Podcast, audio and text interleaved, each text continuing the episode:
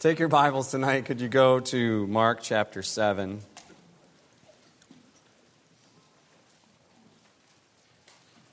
I wish I could kind of tell you some of the events this week. God just sort of confirmed this was the direction that He wanted me to go, although I wasn't necessarily all gung ho about it right away.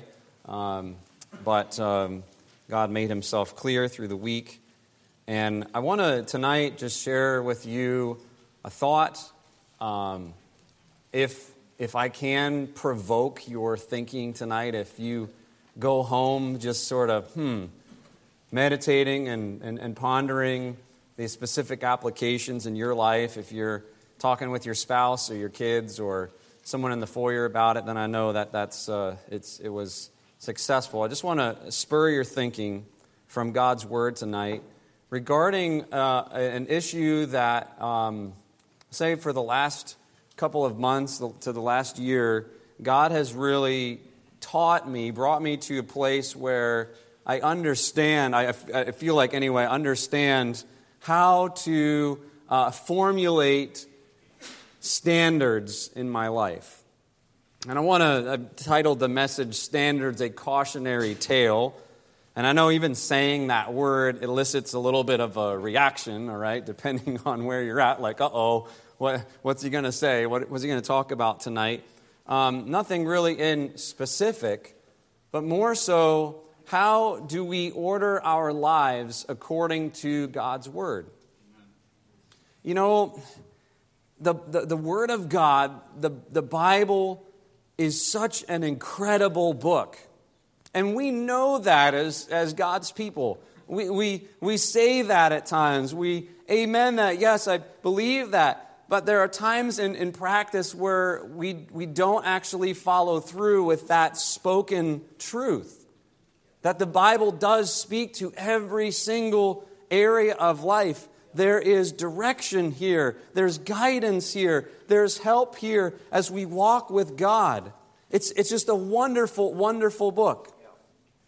But the, the, the, key is how we take God's truth in our walk with God and how we make personal application to our lives. And then as we look out upon others, we see that, you know what, there are times in which someone else's standard doesn't necessarily match mine, or the way I would do things is different than the way another person would do how, how, do i handle those things? And so i hope to just very carefully and patiently go through and, and present some thoughts here from mark chapter 7 uh, we'll be in the gospel of mark and an encounter that jesus had with the pharisees which i was quite surprised in spending some time really meditating on this passage how many different truths came out regarding this issue. But the gospel of mark chapter 7 and verse number 1 the Bible says, Then came together unto him the Pharisees and certain of the scribes which came from Jerusalem. And when they saw some of his disciples eat bread with defiled, that is to say, unwashen hands, they found fault.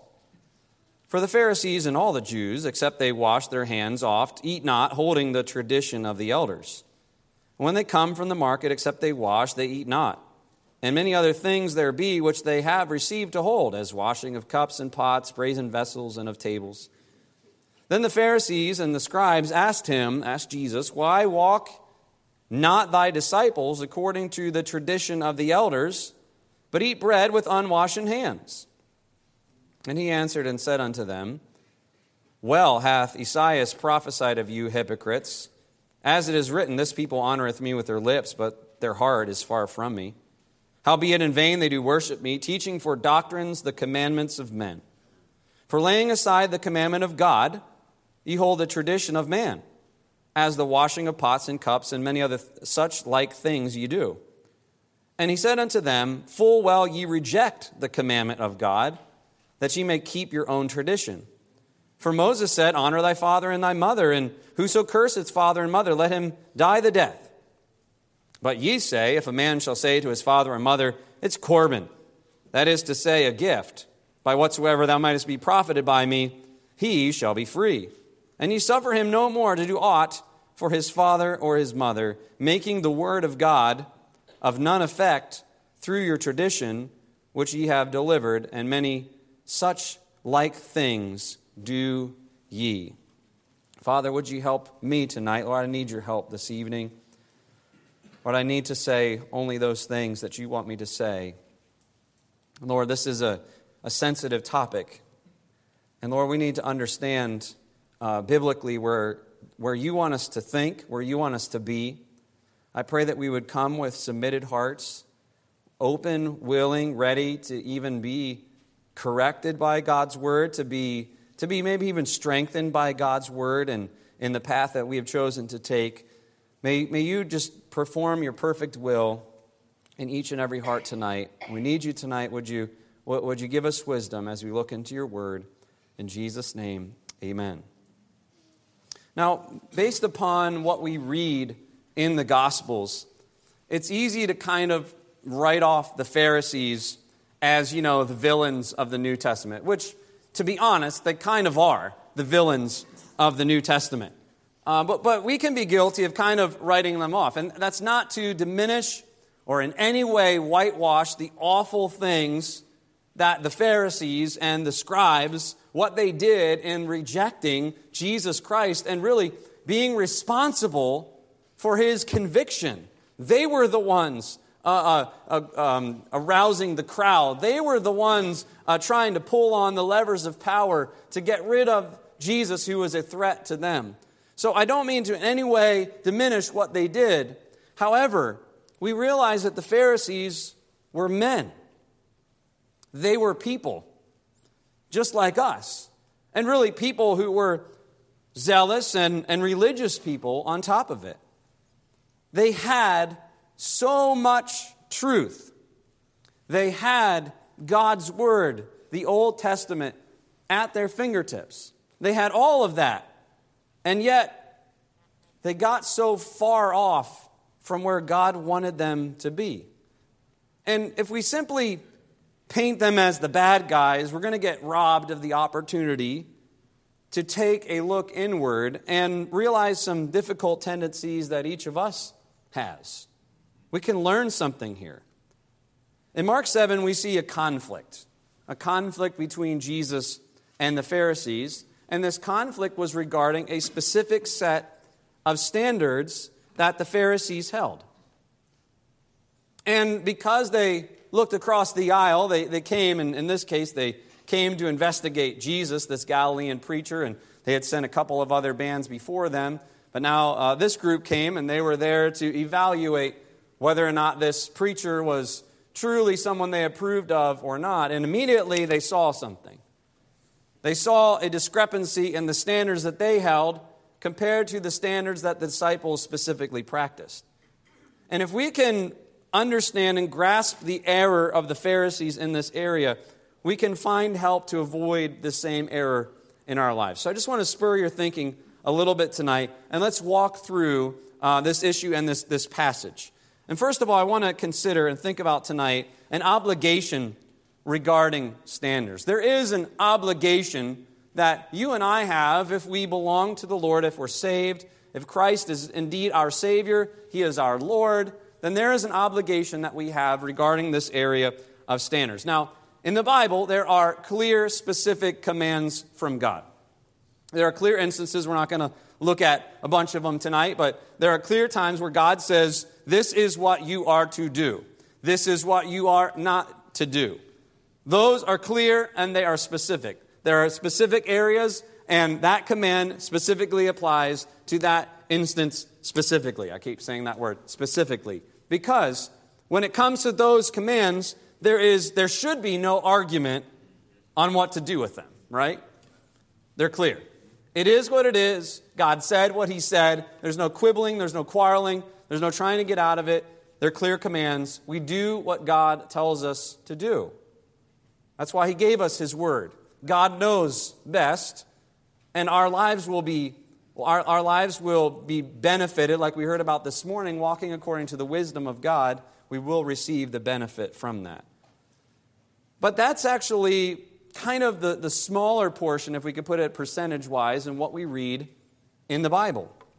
More of the Bible is, is made up not just of clear commands, but of precious principles principles are timeless pieces of truth. And they're timeless because they apply in every age, in every generation, every stage of life. And here's the wonderful thing the principles that we find in God's Word speak to every area of life. No matter where you are and what circumstances you might find yourself in, no matter what job you work, what's your, what's your family dynamic, what's your religious background, how you were raised, how old you are, uh, um, uh, what career you're in. I mean, we go on and on and on. God's principles apply to every area of life. That means when I come to God's Word, no matter where I am, I can find His wisdom to help in my, in my life. There's beauty and there's wisdom in these principles. And because they're laid out in, that, in, in the fashion of a principle, they are just as relevant today as when they were written. They still speak, they're still powerful today, just like they were when they were spoken, when they were written, when they were recorded. These principles involve areas like dress and music and entertainment, employment, marriage, and on and on we could go. But in order to practice the principles, in order to incorporate the principles we find in Scripture, in order to incorporate what God says, we're going to have to do something. In order to incorporate those things, we must establish standards. It's our obligation. This is our obligation regarding standards. In order to protect God's principles, we have to set up some clear boundaries surrounding those principles in order to make sure that we are not violating the principles that God has given us. And it's funny when we talk about this issue, some people talk about people who have standards, people who don't have standards. Everybody has standards. It's a question of where they're set and why they're set there as Christians, we have an obligation to set up some standards. And what I mean by a standard is a specific plan or a specific guideline on how we're going to live out those particular principles. And even when we come to God's commands, there are need for specific standards regarding those principles. Let, let me take, uh, here's an example, okay? The Bible commands children to honor their father and their mother. And that's a command of God. In order to fulfill that command, you're going to have to, as young people, as children, set up some standards as, is, as in your life for you what is honoring and what is not honoring. Now, thankfully, God in the New Testament made it pretty clear in case you were, were trying to wiggle out of it in any way. He just says, Children, obey your parents. That's a specific, that kind of elevates itself now to a very clear command. All right? But obedience is only one portion of honor. There's more to it than just that. And so a standard might be a specific line that you draw. I like the, the idea of, uh, of a fence necessarily, a, a place that you say, right here, just to keep myself safe, just to keep myself from violating God's principles, this is where I'm going to draw my line. And this is important because without standards, we are going to violate those principles, whether knowingly or even unknowingly. And the reason for that is that we as Christians have enemies. Our three enemies that the Bible talks to us the, the world, our flesh, and the devil. And those three enemies never rest. I wish my flesh rested sometimes. But they never rest. They're constantly trying I was going to say pull us away from God's principles, or in, in, in, our, in our word picture that we're setting up, they're constantly trying to, to push us into violating God's principles. That pressure is always there. And we have to acknowledge that that is the pressure. That is where things tend to go. That is the pressure of the world, the world system that's all around, around us that tells us there are particular ways we should live and, and ways we shouldn't live in order to fulfill our own lusts. There is the, uh, uh, the enemy of our flesh that's, that, that, that's pushing us and pulling us and, and trying to get us away from God's principles. And then, of course, our enemy, the devil, he just wants to wreak havoc and destruction in our lives. And the best way to do that is if we violate God's principles.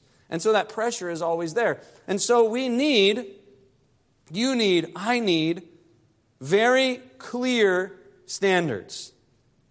Something that we can define as an individual.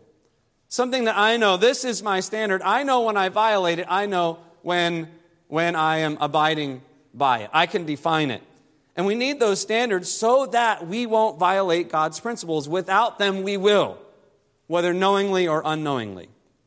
Now, we have to be purposeful and intentional in setting these up to guide us to live by God's principles. Now, there's two essential ingredients. These are not the only ingredients, but these are the two essential ones. There are two essential ingredients of a standard that is godly, a godly standard. Number one, the first ingredient is a clear knowledge and understanding of God's principles regarding a particular subject. Do I understand what God says regarding a particular subject? You say, well, what, what, what do I do if I don't know? Well, God has given you resources. He's given spiritual leaders in your life that, you know, they, they, they have wisdom. They, they spent time in, in God's Word, and you can ask them, can you, can you give me an idea? What does God have to say about this particular issue? So, in order to set up godly standards, we need a clear understanding of God's principles on that particular subject. Personal preferences are not a proper replacement for God's principles. Likes and dislikes are not a proper replacement for God's principles. We need to know everything that God has to say. Sometimes what God has to say, there's, there's not a lot, there's just a little. Sometimes there's a whole lot more than we even uh, are, are, led to believe or what, what, what our impressions are. There's a whole lot more. And when we dig a little bit, whoa, there's, God says a whole lot more about this than I thought. So personal preferences are not a replacement for God's principles. Neither are the what everyone else is doing. Now, that can be positive and it can be negative. We can look at, around in the world and say, see, well, there's other people who are Christians and they, they can kind of, you know, do whatever, so that means it must be okay. Or we have people who come in here and say, well, look, it looks like everyone else is doing this, so I'm just going to do it to kind of blend in because I don't want to be the weird one. I don't want to be the one everyone's looking at. And of course, we kind of, that's a little overblown in our minds a little bit. But we just, I'm going to, I'm going to, I'm going to, you know, blend in so I don't stand out. That, that's not a proper replacement for what does God have to say? Do I know what God says? And am I using what God says to set up proper standards in my life? That's not a replacement for it. We need this ingredient. We need a, a clear knowledge and understanding of God's principles regarding a particular subject. And then we also need the second ingredient is a vibrant personal relationship with God. A walk with God where we're actively seeking daily where personal standards should be based upon what God says, what God reveals to us in His Word, and even based upon uh, particular weaknesses of our flesh. Let me, let me kind of give you a, a little bit of a dumb area. I mean, this is, uh, but it's, a, it's one of those little things. We, we have to have standards in every area. We all have one of these, right? I have one of these. I have learned something about myself and a weakness, all right?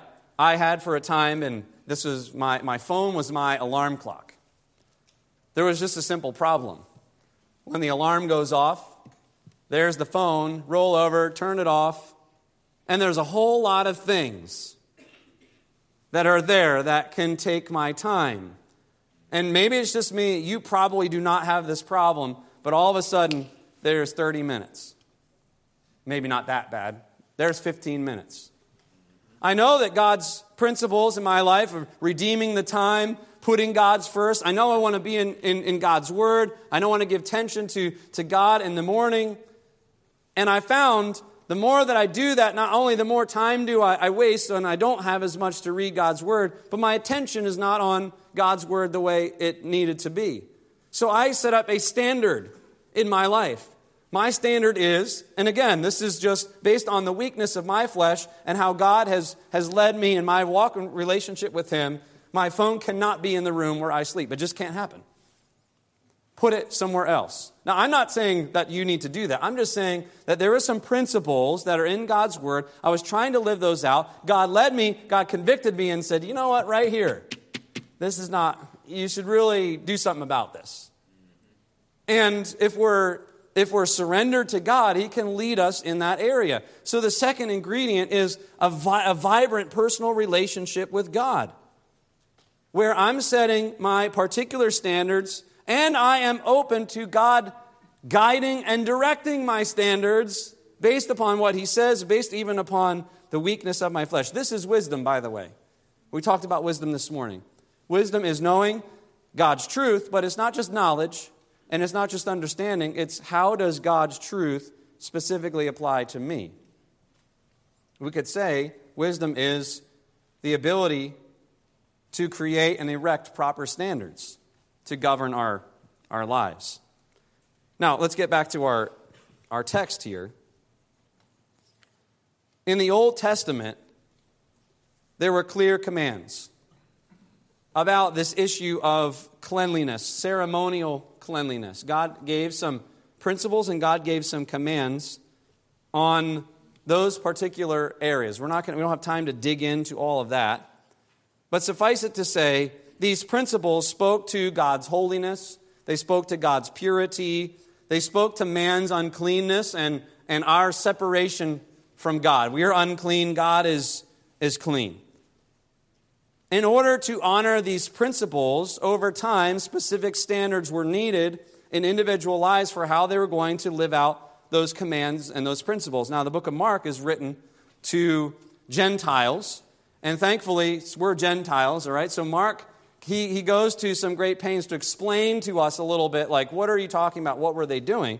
And in verse 3 and 4, he explains it a little bit to us. This was a trend not only of the Pharisees, but also of the Jews. It wasn't just a Pharisee thing, but uh, the majority of Jewish society, this is how they practiced. It says, except they wash their hands off, they don't eat, holding the tradition of the elders. And when they come from the market, except they wash, they eat not. And many other things there be, which they have to receive to hold, as the washing of cups and pots and brazen vessels and of tables. They set up some specific standards in order so that they would not violate the principle of ceremonial cleanliness. They would not violate God's laws in those areas. Now, we can get a little confused at this and we say, Boy, my mom always told me to wash my hands. What's wrong with the disciples? Well, this is not a human cleanliness issue. Germ theory was many hundreds of years later, okay? So there was no thought of anything like that. This was just, this is what you do in order so that you can remain clean before God. Now, were these standards that the Pharisees set up, were they wrong? Well, in many areas, they were not wrong. Jesus said on a couple of occasions, one of them being Matthew chapter 23, he said, All therefore that they, the Pharisees, all that they bid you observe, that observe and do. Their principles were not necessarily, or their, sorry, their standards, sorry, were not necessarily wrong. However, there was something that was wrong. We're going to talk about that in just a minute. So they, they set up these specific standards, and the standards themselves were not necessarily wrong. They, they, were, they were not in the wrong place. And so this leads in verse number five to an objection regarding standards. It says, Then the Pharisees and the scribes asked him, Why walk not thy disciples according to the tradition of the elders, but eat bread with unwashed hands? There's an objection here. It says specifically that they found fault. And the reason why they found fault, there, there's a progression. I thought this is very interesting. We talked about a standard, and standards are those things that we, we set up to protect God's principles. We don't violate God's principles. Um, they're based on our walk with God as God is leading us in, in particular areas, maybe even areas of weakness uh, of ourselves. And we understand that you know, those standards, they're gonna they're gonna differ slightly from other people that are around us based on our walk with God, where we, where we are in our walk with God, as well as our own personal weaknesses. So standards are kind of the beginning, the starting place. And here we see that the, the Jews and the Pharisees had set up some standards. But you notice that those standards had become something else by the time you get to verse number five. Standards became Look at the word that's there. Why not walk thy disciples according to the tradition? Standards became tradition. They had traditions regarding tithing and Sabbath keeping, and in this case, cleanliness. Now, does that mean those traditions are wrong? We need to be very careful here. No, it doesn't. In fact, traditions can be helpful in us gleaning wisdom from past generations. There is a sense a little bit today that we are so much smarter and so much more advanced than any generation that, there, that there's ever been. And so, you know, we've, we've got it figured out. So those, those idiots back then, they didn't know what they were doing. We know what we're doing. There is a sense, a cultural trend, we could call it. And that has even seeped into uh, religious circles as well. So they can be helpful. And, you know, you remember the proverbial phrase before you tear down a fence, first take time to understand why that fence was put there in the first place. But then it goes a step further. So standards become traditions, which, by the way, they can be wrong. They can be they can violate what the Bible has to say. We'll talk about that in just a second. But standards became traditions. Traditions became, in verse 7, the way Jesus describes them. It says, Howbeit in vain they do worship me, teaching for doctrines the commandments of men. The standards became traditions, which became commandments of men. And Jesus is saying what they're doing is they're teaching for doctrine. The word doctrine is clear teaching of God's word. They're taking the clear teaching of God's word and they are equating it with their own standards, with their commandments of men. And they're saying these things are the same. We are elevating what we have said, we're elevating the standards we have set, and we're putting them on the same exact plane as what the Word of God says.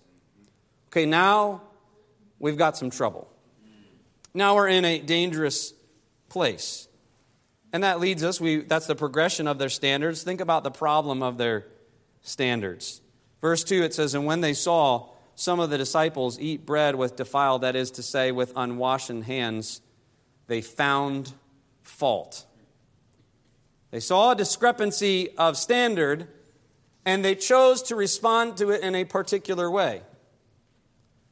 Their response of choice was to find fault. Think about what they were doing.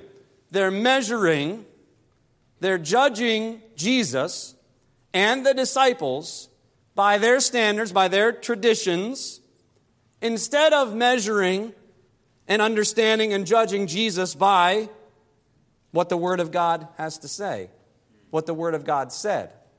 Had they evaluated Jesus and his disciples based upon what the Word of God said, they would have recognized and understood who Jesus was. They would have searched the Scriptures, and they are they which testify of me, Jesus said. They would have saw Jesus for who he was.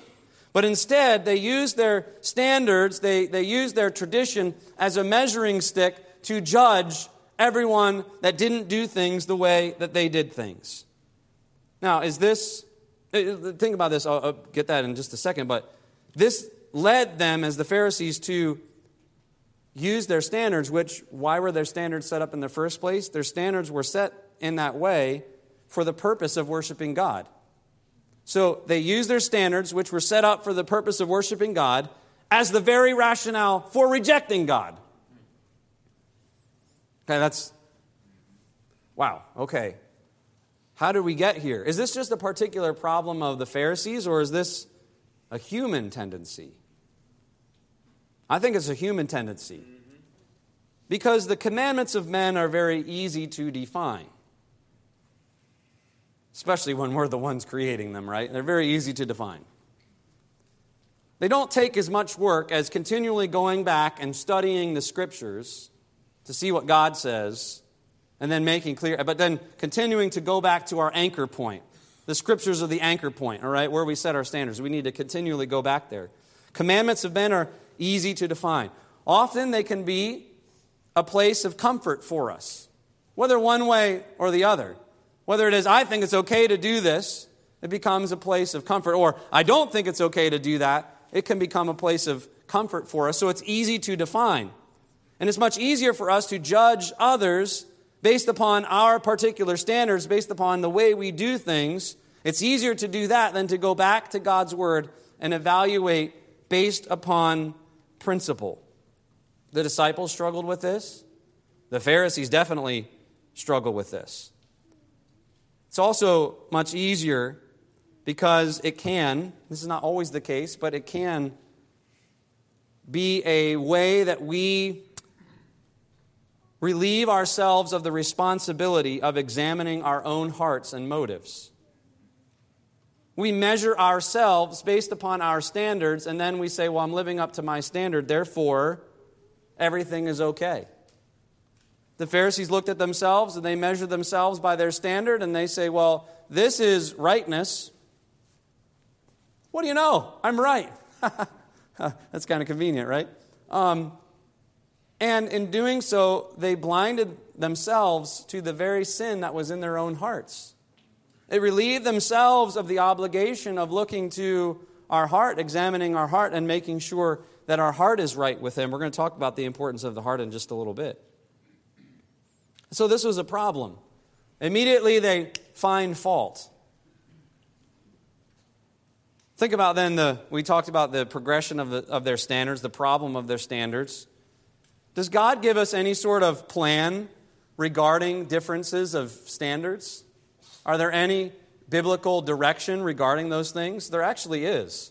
Go to Romans chapter 14. And honestly, I don't, I don't know if I've ever seen this in this way until this week. And it just sort of jumped out at me. And like, I just never really made the connection. But look at Romans 14 and verse 3. What we find here is a conflict of standards. We, we find two different groups of people. And Romans 14 is very clear that one group is not wrong and one group is not right. All right? It's pretty clear that there's no difference, and that's the point that Paul is making. You see that uh, point in, uh, let's see, verse number 6, verse 5 as well. But there's just a disagreement. One, one group of people said, you know what, we're not going to eat a particular thing. Another group said, you know what, we don't see a problem with that. We are. There was one group of people that said, we're going to set aside, we're going to set aside, in many of these cases, they were Jewish people, we're going to observe many of the Old Testament feasts and stuff um, because we think that's right. And there were groups of people who said, we don't think you need to do all of these different uh, days and feasts, that, that, that that's not required. And so there's a disagreement about those things. Look in verse well, we, you can set the context a little bit. Verse 2 For one believeth that he may eat all things, another who is weak eateth herbs. Verse 3 Listen to this instruction Let not him that eateth despise him that eateth not, and let not him which eateth not judge him that eateth, for God hath received him. Think about what he's saying. On one side, we have the people who don't eat. They say, you know what? We don't think that's right. We've drawn a line, we've set up a standard in our lives and eating what you're eating, eating those things, probably in this case, it's going to be either specific um, uh, dietary items that were off limits in the, in, the, in the Jewish system, or they were meats that could have somehow been associated with idol worship. One of those two things. The passage is actually not very clear on that. So it could be, it's, it's either of those two things. He said, So there's someone who says, I've, I've set up this standard, and I'm not going to do that. And because they've set up that standard, there is a tendency to despise that individual that, I'm sorry, let him that eateth, who doesn't have those standards, let him despise, let not him despise him that eateth not. There is a tendency to look at someone who has a higher standard than you and do the teenage eye roll. Oh, please, give me a break. Who do they think they are? An attitude problem. That's what the word despise means. It, it, means to kind of brush aside, minimize, not give attention to. We see someone with a standard that we don't hold, and we just, what's wrong with them? I mean, if they, were, if they really knew what the Bible really said, they wouldn't be doing those. They wouldn't be setting those impossible standards. Paul says, hey, you need to be careful about that. Let him, or let not him that eateth despise him that eateth not. That's on the one side. And then he flips to the other side. And he says, Let not him which eateth, or let him uh, not which eateth not, judge him that eateth. So on the other side, you have someone with a higher standard who says, You know what? I don't think God wants me to eat those things, and those people are over there, they're doing that. And what's my tendency? Mm. Tisk, tisk, tisk. Look down my long, pointy nose and judge. And actually, the passages, it seems to more harp on that point, the point of judging. And uh, you can read that chapter. We don't have time to do so. So the eaters despised and the non eaters judged. This is the problem that we can fall into too easily when it comes to our standards. And you know what's interesting? The attitude between both of those pitfalls, both of those tendencies, is the same it's pride. It's pride. And this is what we have to, this is the cautionary tale regarding standards. That, that we ought to, we're going to fall, you're going to tend one way or the other. All right? And, and it's a good thing to kind of, you know, ask God, which way, which, which side am I most likely on? Am I on the, uh, the, the, the eaters despising, like, oh, please, those people with higher standards? Or am I on the other side looking down and saying, you know what? They're probably not even right with God, or at least not as right with God as I am, and judging. That's the plan. And this is what the Pharisees completely missed. It just, it just blew right over their heads. But here's the key, and this is where I want to get to tonight the, the omission regarding standards. We saw the obligation and the objection that they bring. But really, the key is in the standards that the Pharisees set, there was something missing, something critically important that was missing. Jesus put it this way in Matthew 23 he says, Woe unto you, scribes and Pharisees, hypocrites, for you pay tithe of mint and anise and cumin and have omitted the weightier matters of the law, judgment, mercy, and faith. And notice how he concludes. He says, These things ought ye to have done. It's not that the standards were wrong, but there was something missing. These things ought you to have done and not leave the other undone. There was something missing. And that omission caused their hearts to drift away from God.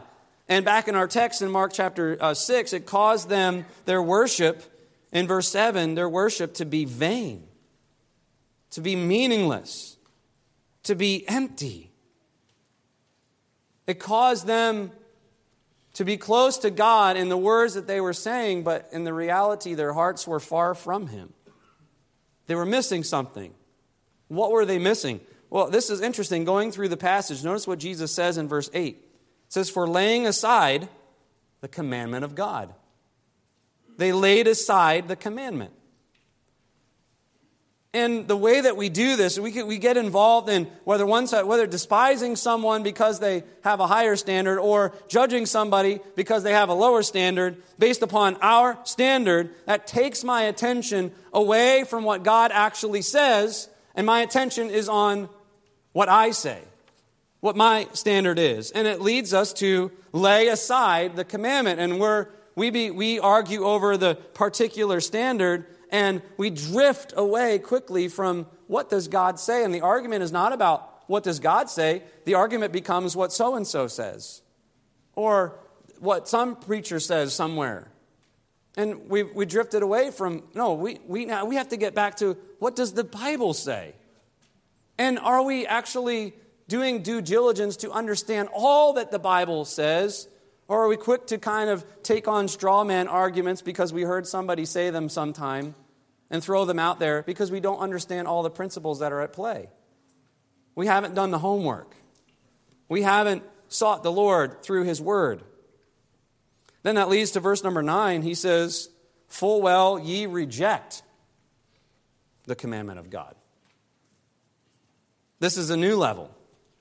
So when we're despising those who have standards that are, are uh, higher than ours, or judging those that have standards that are lower than ours, and we're focusing on the standard in one particular area, and that's our measure, it can lead to an absolute violation in another area because we're not paying attention. Our focus is in the wrong place. And we have an example of this in the text. The Pharisees had set up some standards regarding what's called Corban or gifts to God. And their standards were you can, you can give particular items, you can give land, you can give uh, um, uh, quantities of wealth, you can devote it to God. And you use that word, which is a Hebrew word, it's transliterated here, um, and it's Corban. You use that word, you just say, that is Corban.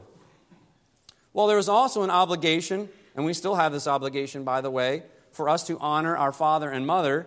And a particular application of honoring them is caring for them, specifically when they're not able to care for themselves, uh, you know, and, and, and uh, particularly towards the end of life. It's your responsibility, it's my responsibility to give the same care that my parents gave to me, for me to give to them, to honor them. But because of their particular standards with this area of Corban, the, the, the, parents could have a need and you could have the quantity to meet that need, but you could say, oh, that's Corban, that's a gift to God. So therefore, I can't use it to help you. Sorry. And the Pharisees backed that up. They said, that is right. That meets our standard. They assured the son that he was doing what was right in following their standards about giving gifts to God, all the while what was really happening was a blatant violation of God's law in another area, and Jesus says that that's actually an area that's more important honoring father and mother. If my eyes are constantly looking to the standard versus to the principle of God's word, it can actually lead me to reject commandments in other areas because I'm not looking to the principles to receive guidance in every area. I've just got my hobby horse, would be a phrase that we might use. I've just got this pet peeve issue. And it can lead me to be completely blindsided by the devil in a, in a, in a different area. Full well you reject the commandment. And here's another impact, another omission. Look in verse 13, and this one's probably even, for me, the more haunting one. Because this is what they were doing, because they were so fixated on their standards and they had forgotten God's principles, what those standards were supposed to be anchored in, because they did that, verse 13, they made the word of God of none effect. I need the impact and the effect of God's word in my life. I need God's guidance. I need God's direction. And the power of God's principles is that they apply in every single area of life at every age, in every situation, in every circumstance. Focusing on my, my plan, my, my standard of how I'm going to do things, focusing on that instead of God's principles, can, can disconnect me from those principles which I need, I desperately need in my life. And all of a sudden, I'm operating on my own opinions my own standards, and I, am drifting away from the help that I need. And there are areas in which we say, well, you know what? I don't have a particular standard in that area, so whatever, it's fine. And we've disconnected ourselves from the principle, the help that we need, and now we're just drifting. And we don't experience the full impact, the full effect of God's word. This is, this is the danger. When we talk about particular standards, yes, there are some times in which we, ha- we have to get specific in our own lives. They have to be quick and easy to define. And in the life of a church, we have to set up some rules, we call them that way, some, some rules, um, because there has to be some uniformity, there has to be some consistency. But if all we do is argue about the particular rules, while not continually going back to the principles if we don't teach our young people that, okay, that's just the thing they do at church, I don't understand it. We don't teach them to go back to God's Word and say, what does God's Word say, and how does it specifically apply? And then we would just wind up in, this, in these weird positions. And it's kind of head scratching. I kind of scratch my head. You know, there's, there is a, know, there's a movement of, there was, I don't know if there still is, you know, a, a group of Baptist uh, churches that they held the standard that if you were going to preach and you were going to be a spiritual man in the church, you are not going to have any sort of facial hair. Because it's wrong. Where did that come from? And we could just say, idiots, you know. They don't know what they're talking. Didn't you, did Jesus have a beard, you know? What, wait a minute. There's a reason why they got there. You just go back and you understand, oh, there was a period of time. I mean, let me just be clear, I wasn't alive for this. There was a period of time called the 70s and the hippies. And they were about, you know what, throw off all authority, throw off God, throw off God's word, throw off any limits. We do what we want, we do what we feel like. It's peace, love, happiness. Here's a little marijuana smoke. Just, just have a great time. And you know what? You know what was associated with them, and I only know because I've seen it in the movies, right? Um, there was a certain look that was associated with that, and there were some godly people who said, you know what? We're supposed to avoid the appearance of evil, and so, you know what? We, we got to be careful in this area to not be identified with that sort, because we're not saying that about God's word. And so they set up some particular standards. The problem was the focus became on this is our standard without going back to God's word. Are there hippies anymore? Like, uh, is that association there? Not really. I mean, the world's moved on.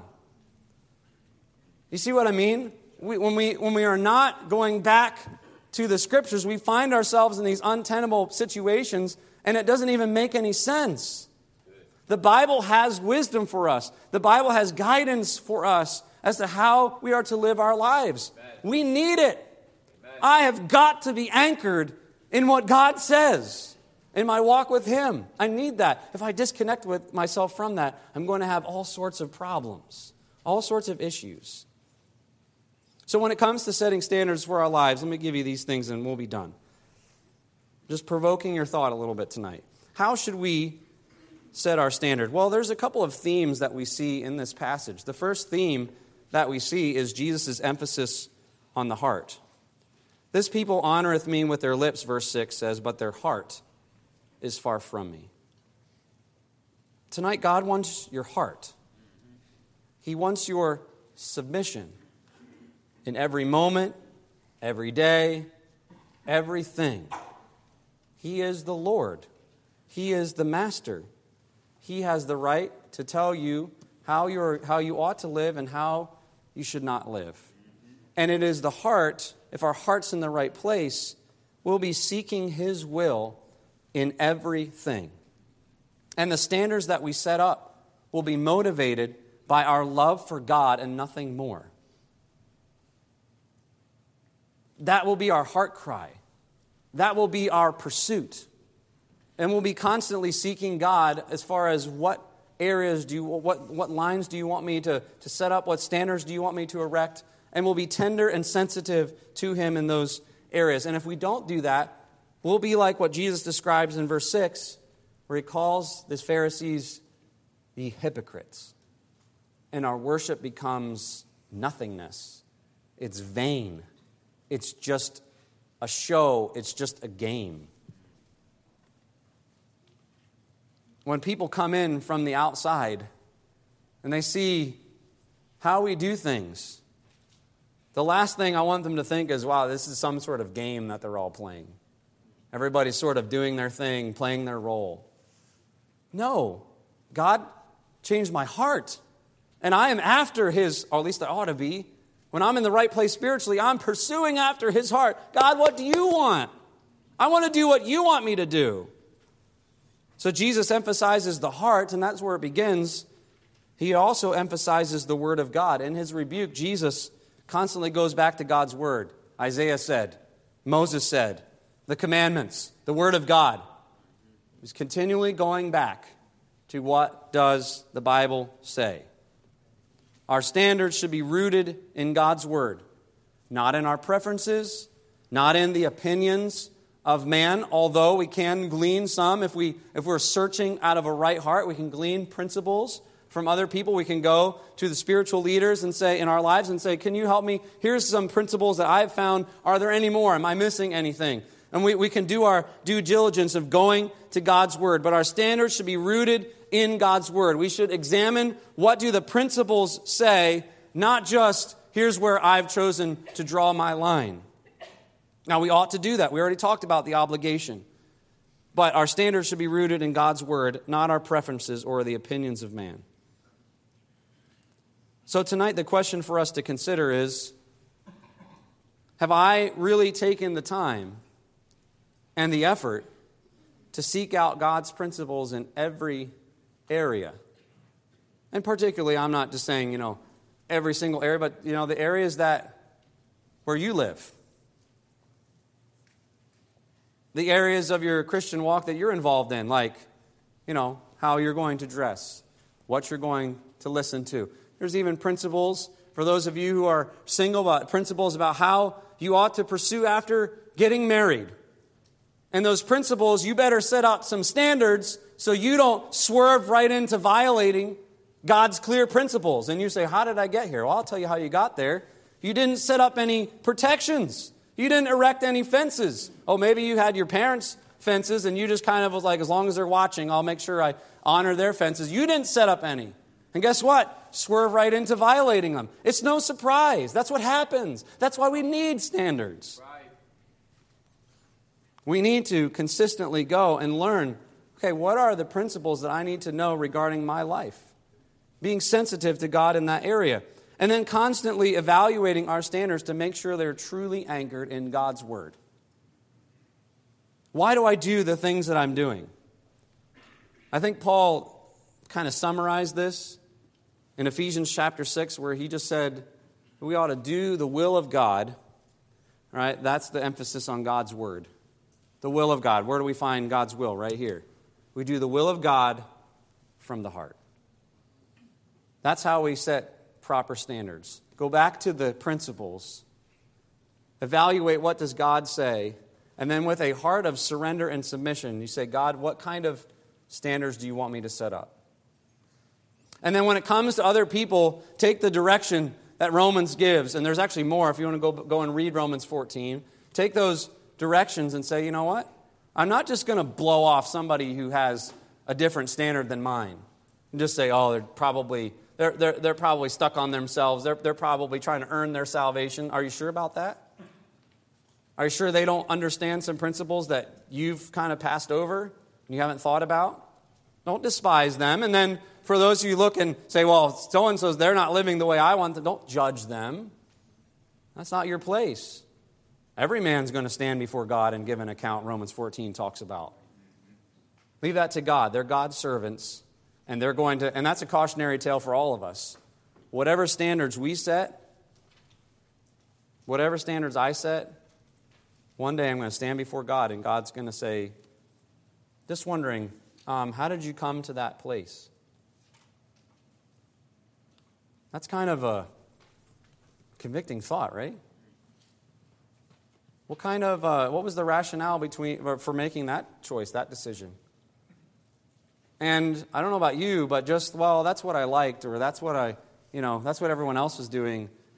Uh, some, somehow that seems very, very shallow and won't stand up very well.